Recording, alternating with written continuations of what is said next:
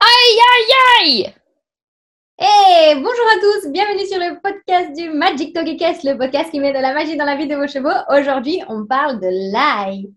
Ça, c'est vraiment le truc hyper à la mode et surtout hyper multifonction en ce moment. Et du coup, on avait envie de vous en parler un petit peu plus en détail, notamment par rapport à chaque propriété qu'on va lui, lui donner ces derniers temps. L'ail, c'est vraiment le truc utilisé pour et le système respiratoire, et les vers, et la circulation du sang, et éloigner les moustiques. Alors du coup, on avait envie d'avoir un petit peu plus de détails. Mode Par exemple, je vais te donner un exemple. Ma jument est emphysémateuse, elle a aussi des légers soucis de circulation du sang, et je ne peux pas t'imaginer le nombre de fois qu'on m'a conseillé l'ail pour ces deux problèmes-là. Est-ce que tu aurais des infos à nous donner? Que nous dit la science? Et bonjour Océane, bonjour tout le monde. En effet, la science s'est penchée sur le sujet de l'ail pour les problèmes euh, respiratoires, notamment pour l'asthme équin, qu'on appelle, euh, qu'on appelait même avant emphysème, qui normalement maintenant s'appelle asthme avec plusieurs degrés différents, mais ça on vous en parlera plus tard. Donc, qu'est-ce que les chercheurs ont trouvé? Ils ont trouvé quelque chose de très intéressant en donnant 16 grammes d'ail par jour à un cheval pendant 40 jours. Euh, la respiration du cheval était améliorée. Donc, ça veut dire que là, il fonctionne. Ça, c'est top. Mais, il y a toujours un mais, évidemment. Ce qui est dommage, c'est que cela a aussi euh, eu un impact sur euh, les globules rouges du cheval. Et les chevaux qui ont été testés se sont retrouvés anémiés. Ils ont eu ce qu'on appelle une anémie de Heinz.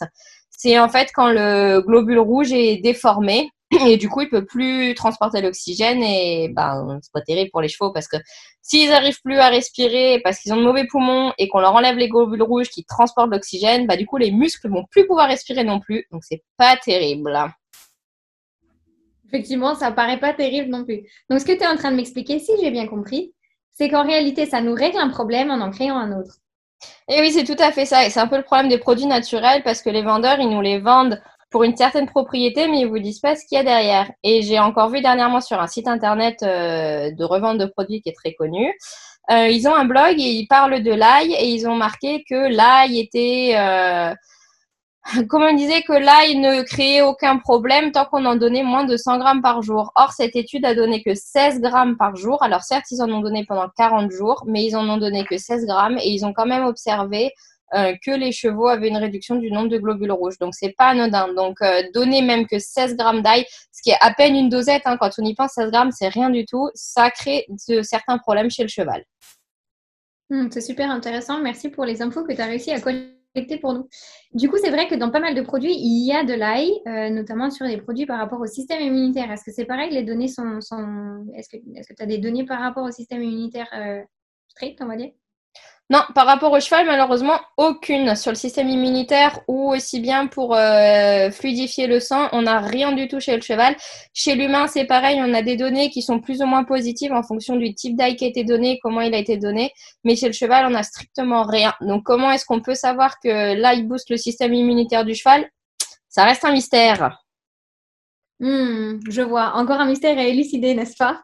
Tout Et alors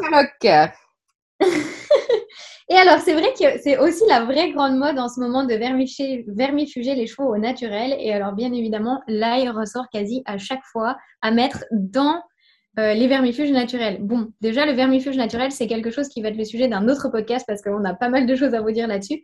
Mais Maude, je suppose que la science a aussi des petites infos à nous donner sur le vermifuge naturel à l'ail. Est-ce que l'ail est efficace? Et oui, et là, on a, on a en effet eu une étude. Alors, euh, l'étude, elle a duré que 15 jours, donc leurs résultats, il faut les prendre en compte. Mais par exemple, en donnant de l'ail pendant 15 jours, euh, il n'y a eu aucune différence par rapport au nombre de parasites trouvés dans, dans l'intestin du cheval. Donc, ça veut dire qu'en 15 jours, l'ail ne fait pas effet.